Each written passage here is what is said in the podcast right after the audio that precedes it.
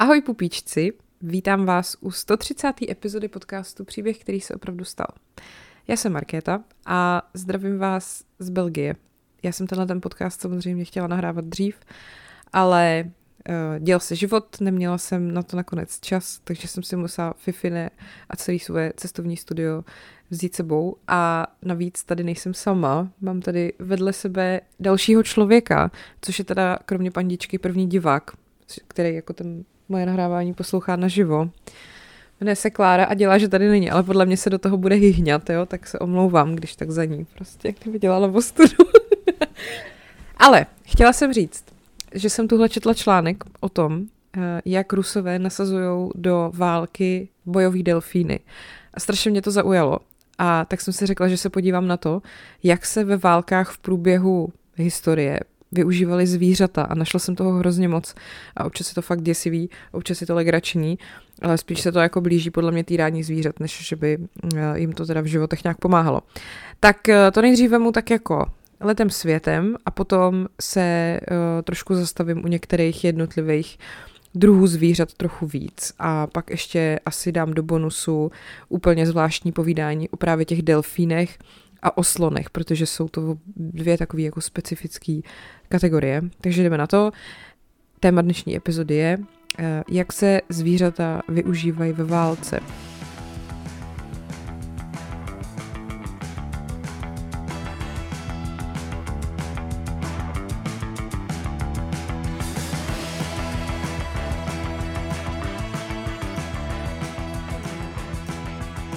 Takže takzvaný vojenský zvířata jsou logicky vycvičený zvířata, který se v té válce používají i teda při dalších bojových činnostech, nejen vyloženě, když prostě vypukne jako oficiální válečný spor.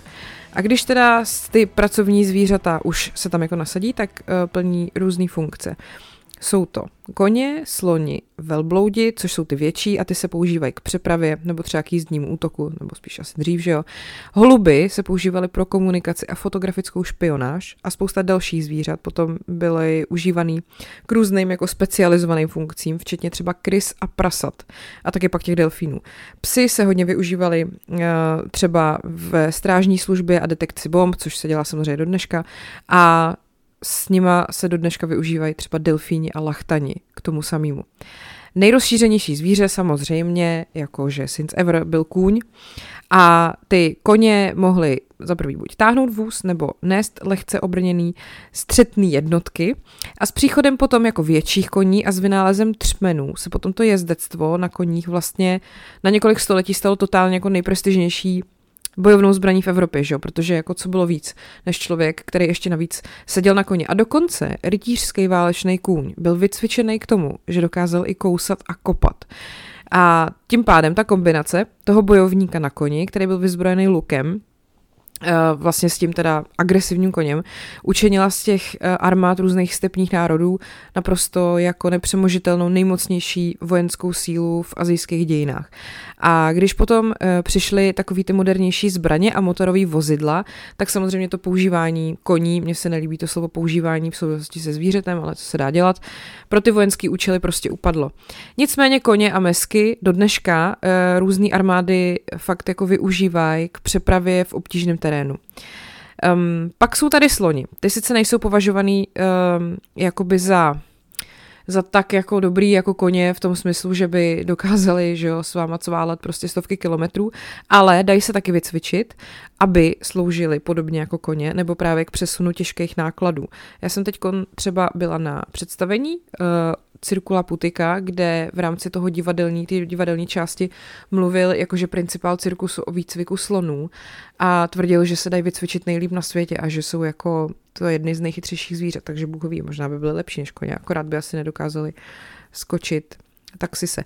Eh, sanskrtské hymny zaznamenávají jejich využití pro vojenské účely už 1100 let před naším letopočtem. Skupinu slonů použil Hannibal během druhé punské války, to si myslím, že je docela známý, i takový ty obrázky z té doby, jak ty koně lezou prostě po těch horách. A ještě za druhé světové války potom je využívali Japonci i vlastně spojenecké armády. A sloni mohli vykonávat práci strojů v místech, kde nemohli vozidla, a takže třeba našli uplatnění v barmském tažení. Pak jsou tady velbloudi Ty většinou eh, se využívaly jako jezdci v nějakých jako suších oblastech, že jo, logicky velbloudí kavalerie někde v poušti. Ty jsou schopní samozřejmě tu poušť jako překonávat mnohem líp než koně a potřebují samozřejmě taky mnohem méně vody. Byly nasazovaný v obou světových válkách a indická armáda a pohraniční bezpečnostní síly používají velbloudy do dneška, třeba k hlídkování v různých pouštních oblastech. Pak jsou tady muly. Muly používala americká armáda, britská armáda a indická armáda během druhé světové války přepravovaly zásoby a vybavení zase v obtížnějším terénu. Ty muly jsou totiž vrozeně uh, velmi jako trpělivý, opatrný a takový odolný zvířata. Takže opravdu se, no, mně to přijde spíš bohužel, že dokázali prostě přepravovat těžký náklady zásob fakt i tam, kde dokonce ani tažný koně to jako nezvládali. A ty stimuly se používaly v severní Africe, v Barmě a v Itálii a taky potom se používaly třeba k přepravě zásob jako v horských oblastech. Třeba bylo potřeba mít 15 můl, který byly připojený k tankovému praporu za účelem přepravy munice a benzínu k tankům, když nebylo možné to obsluhovat právě žádným jiným typem vozidla, kterým ten prapor zrovna jako disponoval. A e, to ale samozřejmě nebylo tak snadný, protože těch mul nebylo nekonečně a i ty zásoby těch zase bylo hodně, takže jako bylo obtížný to udělat logisticky tak, aby se ta cesta nemusela opakovat jako 20krát a bylo to nějakým způsobem efektivní. Přijde mi vtipný, že ve válce se používají i voly. Přijde mi, že voly nejvíc používá třeba ruská armáda. A oni se teda využívají jako tažný zvířata a zejména k přepravě těžkého nebo nějakého oblíhacího dělostřelectva těžkým terénem. No, pak jsou tady losové, jo, protože Švédsko logicky, ale pak i sovětský svaz se pokoušeli využívat losy jako vlastně k jízdě v hlubokém sněhu, že jo. A ukázalo se, že losy jsou ale pro vedení války nevhodný, protože se snadno nakazí nemocema různých hospodářských zvířat, navíc se obtížně krmí a taky mají tendenci utíkat z bojiště, což taky asi chápu. A Sověti potom vycvičili losy tak, aby se nebáli zbraní, ale potom kvůli uh, sovětsko-finský válce a druhý světový válce prostě tu uh, kavalerii nakonec jako nevyužili. A přitom, když se člověk veme, jak obrovský losy jsou, to mi přijde, že je děsivý samo o sobě, že by jako nemusel člověk už je na nic jiného cvičit, stačilo by je tam jako pustit, protože los prostě dosahuje výšky, já nevím, jak nekecala, ale podle mě takový tři metry určitě. A to je prostě tak gigantický zvíře, že fakt jako stačí ho vidět. Potom jsou tady psy, samozřejmě ty používali k válečným účelům, to mi přijde zajímavý. Už starý řekové ale prej údajně se to dělo ještě mnohem dřív. Římská říše která jako počínala Markem Aureliem, používala psy v boji. Římani cvičili takzvaný moloský psy, nebo jako v, v italštině, jasně, v latině canis molossus a ty byly vycvičený speciálně pro boj a dokonce měly na sobě takový ochranný kovový obojky s ostnama a takovým jako i brněním. A dokonce ty psy řadili do útočných formací a během dobývání Latinské Ameriky potom španělský konkvistadoři používali jiný druh psů, který jsem nedokázala přeložit, co to má být jako za rasu. A ty zabíjeli bojovníky v Karibiku, v Mexiku a v Peru. Dogy byly ve středověku využívaný v Anglii, tam se to, že jsou velký, používalo k tomu, že se s nima zastrašovali koně, aby schodili ty své jezdce, jo? takže když jste měli prostě armádu na koni, tak jedna z jeden ze způsobů, jak je porazit, bylo, že jste na ně poslali dogy. A nebo, že se vyloženě vrhali přímo na ty rytíře na těch koních a ty zneškodňovali, pokud uh, to šlo, než prostě z, jako sami nějak zahynuli. Uh, Ramzes II. měl domácího lva, který s ním bojoval během bitvy u Kadeše. Uh, Pilnius starší psal o použití válečných prasat proti slonům a podle jeho vyprávění se sloni zalekli k většení prasete, spanikařili a přivodili katastrofu všem vojákům, kteří jim stáli v cestě k útěku. Uh, pak tady máme Scott, ten se v některých případech používal v bitvách, vlastně tak, že se jako někam nahnalo to stádo a pak se to stádo jako vyděsilo, jako by spanikařilo a oni ho hnali směrem k tomu nepříteli, což musela být jako obrovská jako pohybující se hmota, takže chápu, že to taky jako a hrozná jako energie, že jo? když takováhle, takováhle horda prostě přes něco přeběhne, tak asi těžko třeba stojící lidi to jako přežijou. A tahle ta taktika byla samozřejmě často nebezpečná pro ty, kteří je vypustili kor po vynálezu střelného prachu, protože se pak jako mohlo stát, že ty stáda dobytka vypustili na bojiště, ale když potom protivník začal střílet, tak ten dobytek zahnali vlastně zpátky na ty lidi, kteří je původně vypustili, tak to úplně nebylo ono. Tak um, potom třeba se využívaly i opice.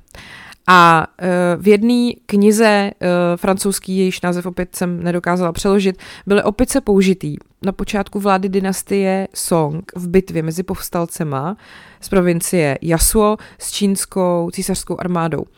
A ty opice byly, to mi přijde jako strašný, byly použitý jako živý zápalný nálože. Ty zvířata byly ovinutý slámou, namočený do oleje a zapálený a oni je vypustili do nepřátelského tábora, čímž jako zapálili ty stany těch nepřátel. A celý tábor prostě se uvedl jako do totálního chaosu.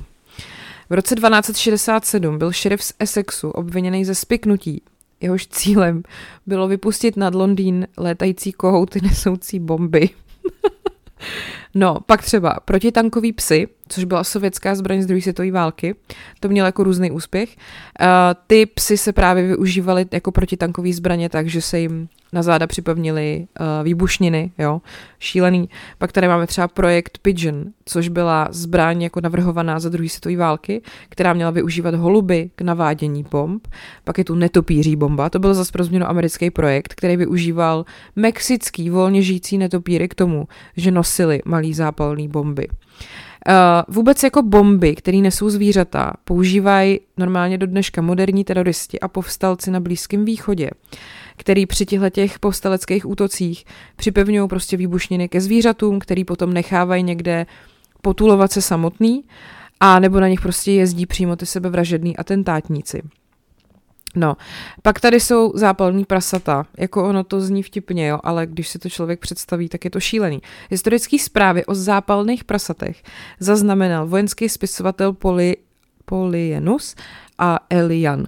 Oba autoři uvádí, že Uh, jedno obléhání, opět prostě asi nedůležitý, v roce 266 před naším odpočtem bylo prolomený, když ta jedna strana polila několik prasat hořlavinou, surovým olejem nebo pryskyřicí, zapálili je a hnali je k soustředěným válečným slonům nepřítele. A ty sloni se samozřejmě v hrůze rozutekly před těma prasatama, který prostě kvičeli a hořili zaživa. A díky tomu ty spanikařený sloni prostě ušlapali, zabili spoustu těch jako vlastních vojáků, že jo prostě to je úplně jako, má člověk pocit, že to jsou nějaký výjevy z apokalypsy, kterých se prostě nikdy nemohly stát. Pak tady jsou, prosím vás, výbušný krysy. Mrtví krysy byly připravený k použití britskou Special Operations Executive za druhé světové války proti Německu. Krysí mršiny byly naplněný plastickou trhavinou, která měla být ponechaná v místech, jako jsou továrny, kde se doufalo, že ten topič, co obsluhoval kotel, se pravděpodobně zbaví toho nepříjemného nálezu tím, že ho strčí do pece, že jo, prostě najdou mrtvolu krysy, tak ji hodím do pece, to je nejjednodušší. Což způsobí výbuch. Ty krysy obsahovaly jenom malé množství té výbušniny, nicméně Tohle to jako stačilo k tomu, že by to prorazilo ten vysokotlaký kotel a pak by to způsobilo prostě totální jako detonaci. Mrtvoly zvířat během iráckého povstání byly používaný, používaný k maskování improvizovaných výbušných zařízení u silnic. Jo, jakože máte výbušninu a hodíte přes to prostě mrtvolu zvířete. Tak to vypadá vlastně docela normálně na první pohled. Pak už tady máme o něco jako mírnější záležitost, když se ty zvířata využívaly v komunikaci. Tak třeba poštovní holuby, ty se k přenášení zpráv používají už od středověku a k podobnému účelu potom byly používaný ještě během první a druhé světové války. Za druhé světové války se potom prováděly pokusy s využitím holubů pro navádění raket. To byl ten projekt Pigeon, jak jsem to zmiňovala. To znamená, že holub byl umístěný tak, aby vlastně viděl ven oknem a byl vycvičený, aby kloval na ovládací prvek vlevo nebo vpravo v závislosti na poloze toho, jako toho cíle. To úplně si nedává vůbec smysl. Uh, potom třeba psy mohly fungovat jako poslové, to se taky jako dělo. Pak uh, třeba to bylo, ty zvířata byly využívány i jako pro zvednutí morálky, jo? že existuje dlouholetá tradice vojenských maskotů, což byly jako zvířata, které byly spojený s nějakýma vojenskými jednotkama a sloužily prostě jako, jako takový emblémy nebo jako domácí zvířata nebo se účastnili ceremoniálu. No a pak taky pro špionáž. Eh, v letech před první světovou válkou eh, byla do vojenského spravodajství zavedena právě ta uh, jakože fotografie holubů, jo. Protože byla tato metoda použitá během velkých bitev, což bylo třeba u Verdénu nebo na Somně, tak nikdy nebyla moc úspěšná. A různý pokusy potom byly v tomhle směru učiněny i během druhé světové války. Holubý fotoaparát CIA ze 70. let 20. století je vystavený v muzeu CIA a nicméně ty podrobnosti o těch misích CIA, kdy jako se opravdu používal prostě fotoaparát na holubovi, jsou pořád jako utajovaný. Potom tady máme akustickou kočičku, což byl projekt CIA, který, prosím vás, v 60. letech 20. století využíval chirurgicky upravený kočky ke špionáži Kremlu a sovětských velvyslanectví. Navzdory výdajům ve výši přibližně 10 milionů dolarů projekt nepřinesl praktické výsledky. V roce 1967 byl zrušen a dokumenty o tom projektu byly odtajněny v roce 2001. Já mám fakt pocit, prostě jak když tohle je z nějakého úplně jako nesmyslného dystopického sci-fi filmu. Eh, v roce 2006 přinesl deník The Independent zprávu, že Pentagon vyvíjí mozkové implantáty, které mají ze žraloků udělat vojenské špiony. Jakože v roce 2007 iránský úřady odchytili 14 veverek, který údajně nesli špionážní zařízení. Eh, na západě potom se to jako úplně odmítlo, tady ta story, jakože to je totálně prostě bláznivý. No a pak řada špionážních kaus na Blízkém východě se týkala ptáků. Podle izraelského ornitologa Josiho Lešema zadrželi sudánský úřady na konci 70. let 20. století supa egyptského a na začátku 80. let pelikána bílého, který měli u sebe normálně izraelský zařízení používaný ke sledování migrace zvířat. A potom mnohem medializovanější teda byl odchyt supa bělohlavýho soudským farmářem v roce 2011, který ho teda potom úřady propustili, uh, protože zjistili, že teda to vybavení, který má u sebe, tak jako sloužilo k vědeckým účelům. A následoval jako posměch a kritika, že vlastně se původně informovalo, že pták má nějakou roli ve špionáži a ukázalo se, že to tak není. A v roce 2012 našli vesničeni blízko tureckého města Gaziantep mrtvýho včelojeda evropského, který byl označený izraelskou páskou na noze. A vesničeni se obávali, že pták mohl mít u sebe mikročip izraelské rozvědky, že to jako mělo sloužit ke špionáži v té oblasti. A turecký úřady proskoumali mrtvolu toho včelojeda a ujistili vesničany, že je to normální, že si ty stěhovaví ptáci prostě označují kroužkama kvůli jako stěhování, aby se sledoval jejich pohyb. Jo? Takže pak ta paranoja už dosáhla úplně jako extrému, kdy prostě chudáci ptáci prostě byli označovaní za špiony, ačkoliv prostě jenom chtěli letět někam jinam.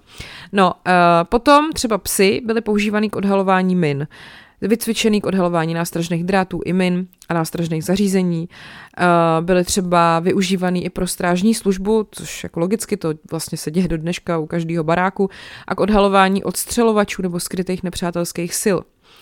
Uh, pak třeba, to mi přijde zajímavý, jako specializovaný zvířata pro detekci min na souši se úspěšně jako zkoušeli obří krysy, jakože obří krysa gambijská, protože má hrozně ostrý čich a to pomáhá při identifikaci výbušnin.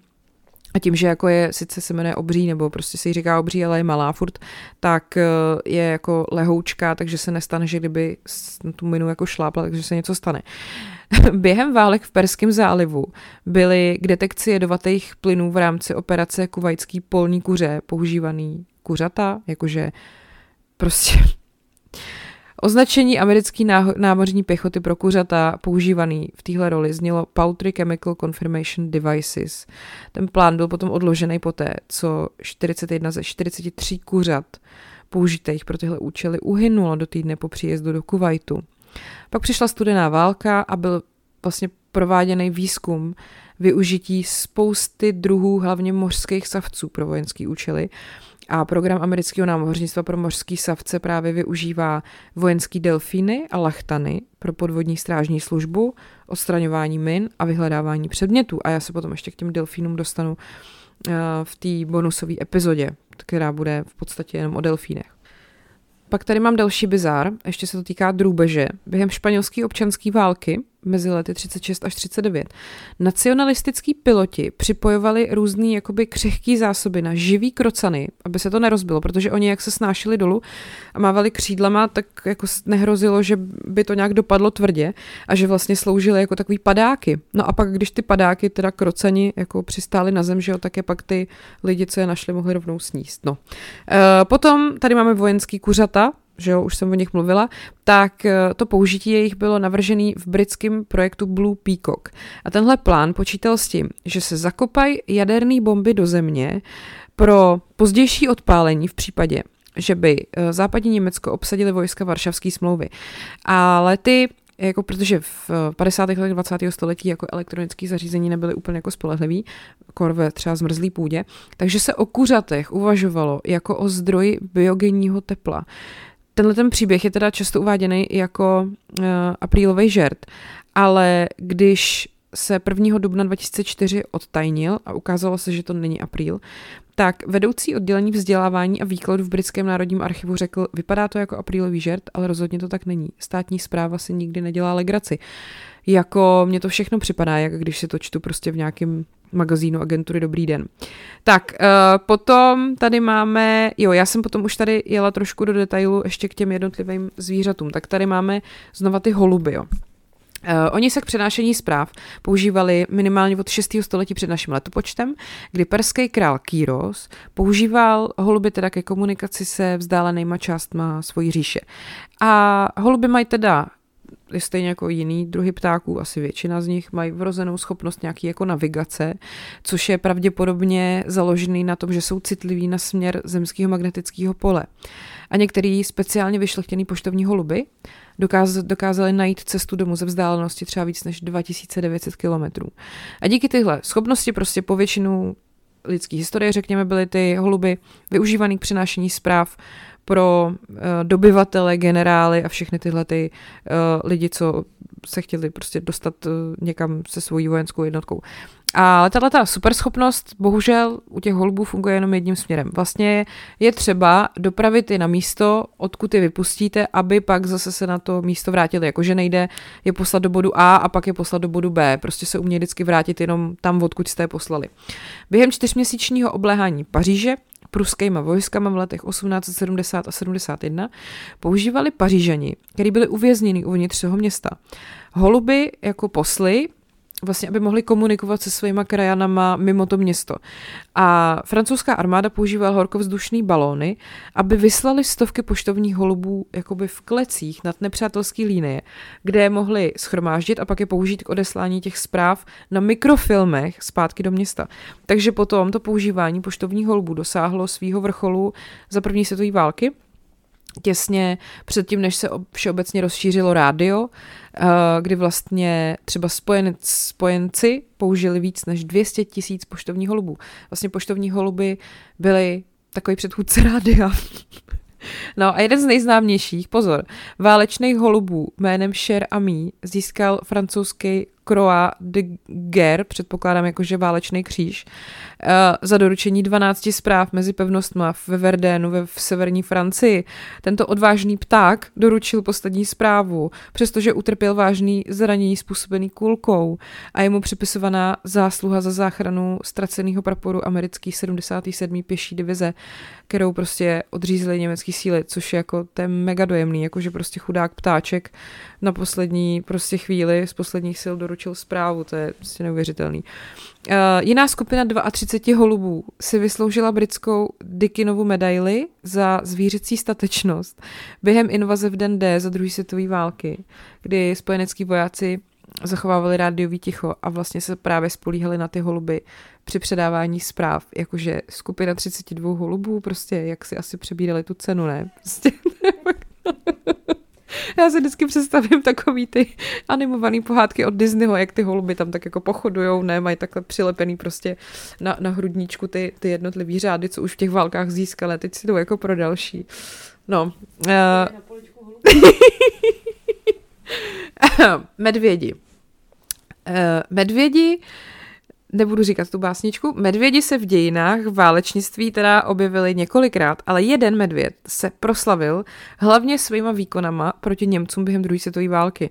Mimochodem, vzpomněl jsem si na to, jak ve mojí oblíbené pohádce, eh, jak se budí princezny, mladý Kraus hraje toho blbýho prince, jak se snaží vlastně bojovat s medvědem a oni mu neřeknou, že nebojuje s medvědem a že bojuje s tím sluhou Matějem, který má na sobě jenom medvědí kůži a toho sluhu hraje menšík a oblíká se do té kůže a je z toho hrozně nešťastný a pak říká, ještě že, ještě, že princ nechce, abych hrál třeba nebo aby bojoval s orlem, protože já bych se snad v tom vzduchu neudržel. Teď jsem úplně jako zabila tu pointu, chtěla jsem prostě říct, že to je vtipný, no. Prosím vás, tak ten medvěd se jmenoval Vojtek nebyl to Pepa Vojtek, byl to Vojtek, byl to syrský medvěd hnědý a adoptovali ho vojáci polských zásobovací roty, který si jako se k němu dostali, když byli umístěni v Iránu. V Iránu. A medvěd vyrůstal a pil uh, z lahve vodky kondenzovaný mlíko a pivo. A když se polské jednotky v průběhu války stěhovaly, tak Vojtek šel s nima jakože do bojových zón normálně v Iráku, v Palestině, v Egyptě a pak v Itálii. No a Vojtek brzy vyrostl, a byl to docela jako kousek, měl 400 kilo a měřil víc než 180 eh, cm, což mi zase nepřijde tolik teda. No a pak byl zařazený jako řadový voják do zásobovací roty. Normálně měl svoji vlastní žoldnéřskou knížku, hodnost a pořadový číslo a pak to dokonce dotáhnul na desátníka polské armády. V roce 1944 byl potom Vojtek se svojí jednotkou vyslaný do Monte Cassina v Itálii během jedné z nejkrvavějších sérií bitev druhé světové války, kdy pomáhal nosit bedny s municí. Uh, v posledních letech, nebo pozdějších letech potom Vojtek žil v zoologické zahradě v Edinburgu ve Skotsku a tam ho totiž na konci války umístili uh, a vlastně ve Spojeném království se stal jakoby samozřejmě miláčkem jakoby veřejnosti a až do své smrti, až v roce 1963 se dokonce objevoval v dětských televizních pořadech, tak to je teda opravdu kariéra prostě z válečného hrdiny se z vás stane Jiřina Bohddalová. No, tak, pak tady máme velbloudy. A ty teda, jak jsem říkala, do dneška slouží jako ty hlídkový zvířata v pouštích nebo v různých pustinách, v těch jako odlehlých oblastech světa, kde není takový přístup k vodě, že teda velbloud sice nemůže útočit tak rychle jako kůň, ale prostě vydrží dlouhý pochody ve velmi jako drsných podmínkách. Archeologové se domnívají, že velbloudi byly poprvé ochočený jako tažný a stádní zvířata pro mlíko a maso v severní Africe a na Blízkém východě přibližně před třema tisíci let. První záznam o použití velbloudů ve válce pochází z roku 853 před naším letopočtem, kdy arabský král Gindibu nasadil tisíc velbloudů do spojenecké armády která šla proti Asiřanům v bitvě u Karkáru v Sýrii. A v pozdějších staletích potom Partové a sasánovský Peršani obrnili své velbloudy kompletně, jakože prostě jim fakt dali, jak jsem to už říkala předtím uh, s těma psama nebo koňma, že fakt měli takový jako obdoby nějakých jako ochranných obleků, takový jakože pseudobrnění a tak. Od 7. století našeho letopočtu potom arabský, berberský a maurský velbloudí oddíly byly jako důležitá součást muslimských armád, který dobývali Blízký východ, Severní Afriku a Jižní Španělsko. Ty velbloudí vojska byly potom využívaný v evropských koloniálních armádách v 18. a 19. století, zase na Blízkém východě, v Africe a v Indii. A několik zemí teda furt udržuje jednotky velbloudí kavalérie, který právě jakoby pochází z těchto těch koloniálních vojsk. A v první světové válce zařadili osmani na Blízkém východě do svých sil právě velbloudí kavalerii a byly třeba použitý i při arabském povstání. A na arabském poloostrově uh, to asi vlastně znáte, ten film Lawrence z Arábie, tak to se vlastně jakoby to se zakládá na skutečném příběhu, protože důstojník britské armády T.E. Lawrence uh, byl ten, který vlastně bojoval na tom arabském poloostrově. A tak tam byla ta velbloudí kavalerie. Teď jsem to vysvětlila úplně jasně. Psy. Uh, psy byly teda první váleční zvířata asi vůbec a nejdřív se používaly jako lovecký zvířata a to, to asi jako není třeba vysvětlovat. Eh, přidávali se prostě ke svým majitelům nebo pánům při různých nájezdech na nějaký nepřátelský společenství a potom, jak jsem říkala, už ty velký plemena psů uh, fungovaly i na bojištích. Buď to byly zvědové nebo obraný hlídky a to už se dělo třeba od starých egyptianů až po indiánský národy. A jedna z prvních zpráv o psech bojujících v bitvě pochází z raného království Lídie, v Malý Ázii kolem roku 600 před naším letopočtem, kdy smečka těch válečných psů porazila a zabila několik útočníků. V Římě měli vlastní válečný psy z takového starověkého plemene, což, který je podobný Mastifovi. A uh, ty se teda používaly k různým třeba průzkumům a podobně. No a dneska teda, to už jsem asi taky vlastně zmiňovala, že jsou to hlavně poslové stopaři zvědi, různé hlídky a pak plní různý úkoly vojenské policie, vyhledávají bomby v Afghánistánu a v Iráku. No, koně. Uh, taky už jsem to zmiňovala, že asi je to jako nejvýznamnější jako druh zvířete, který jako v dějinách válečnictví jako existoval a už před pěti tisíci lety před naším letopočtem archeologové objevili jako důkazy o tom, že se ty koně používaly někde ve stepích, ve střední Asii, ve východní Evropě a podobně. Um, třeba v různých jako i mohylách v oblasti od Ukrajiny po Kazachstán, třeba tři tisíce let před naším letopočtem jakoby stářím, se nacházejí pozůstatky koní, které byly obětovaný jakože kvůli tomu, že ten jejich jezdec byl třeba usmrcený a ty koně potom byly pohřbený vedle něj, měli k tomu i úzdu, sedlo, zbraně, že to vlastně jako pro to zvíře byla nějaká, řekněme, podsta. Uh, pak tam k tomu do té mohyly už pohřbívali i ty vozy, které ty koně táhly.